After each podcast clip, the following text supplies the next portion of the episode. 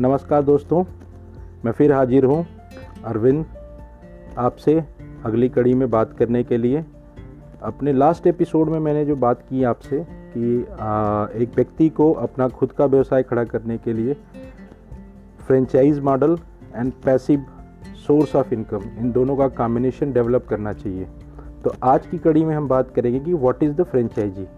जब हम फ्रेंचाइजी समझ जाएंगे तो फ्रेंचाइज मॉडल को समझ जाएंगे और फिर हम उसे अपनी बिज़नेस को खड़ा करने में कैसे उपयोग कर सकते हैं इसको समझ पाएंगे।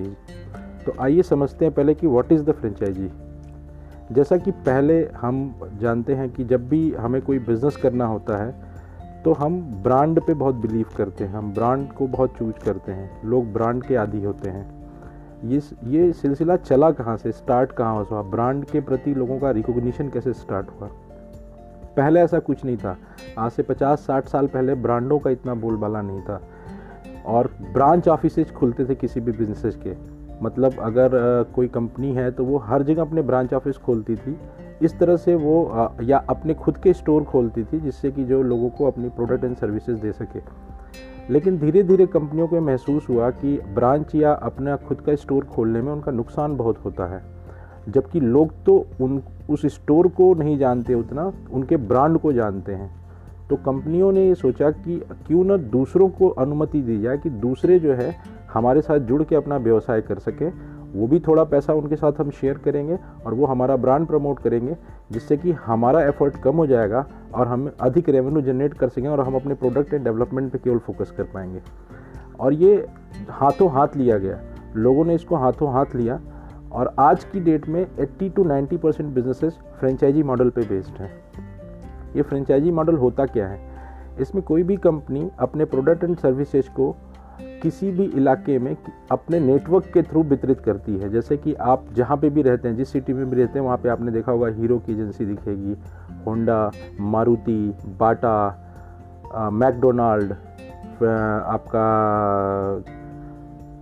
Any any type of showroom जो आप देख रहे हैं आज की डेट में, जिस भी ब्रांड को आप रिकॉग्नाइज करते हैं, रेमंड, ये सारे के सारे जो शोरूम आप देखते हैं वहाँ के किसी लोकल व्यक्ति ने खोला है, जहाँ पे उसकी खुद की पूंजी, उसकी जगह या ज़मीन, उसका इन्वेस्टमेंट सब कुछ उसका लगा है। उसने केवल अपना बिजनेस खड़ा करने के लिए सहारा लिया है किसी अनदर ब्रांड का, क्योंकि वो ब्रांड रिकॉल हो रहा है ऑलरेडी मार्केट में और लोग उस ब्रांड को जानते हैं।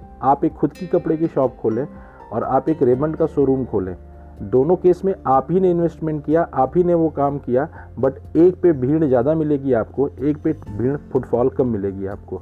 ऐसा क्यों है? आप खुद का अपना जो है मैक बर्गर टिक्की का शॉप खोलें और एक मैकडोनाल्ड खोलें, आपको मैकडोनाल्ड में ज़्यादा भीड़ मिलेगी और ख़ुद के सेम क्वालिटी का बर्गर टिक्की आप बना रहे हो बट आपके यहाँ लोग कम आएंगे। क्यों?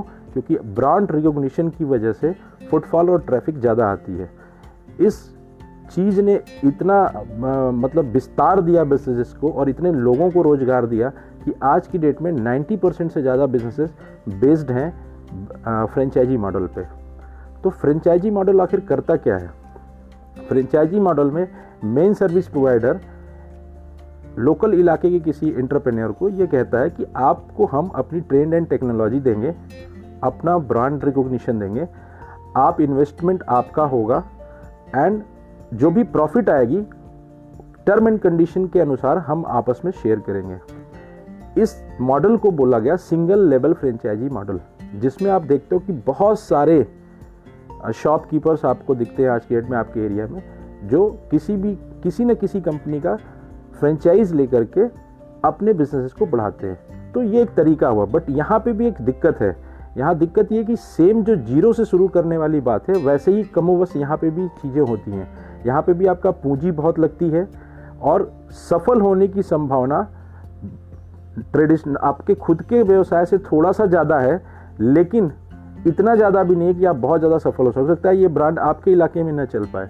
तो इस तरह की दिक्कतें जो है, जिसमें पैसे का नुकसान होने की संभावना सबसे ज़्यादा होती है यहाँ पे भी, और इन्वेस्टमेंट ह्यूज है यहाँ पे, सिंगल लेवल फ्रेंचाइजी मॉडल में ह्यूज इन्वेस्टमेंट है। तो मैं जब आगे पैसिव की चर्चा करूँगा नेक्स्ट एपिसोड में कि what is the way of the passive income, तो इन दोनों के कॉम्बिनेशन से पैसे का इन्वेस्टमेंट काफ़ी रिड्यूस किया जा सकता है और उसमें तब भी फ्रेंचाइजी मॉडल का फ़ायदा उठाया जा सकता है।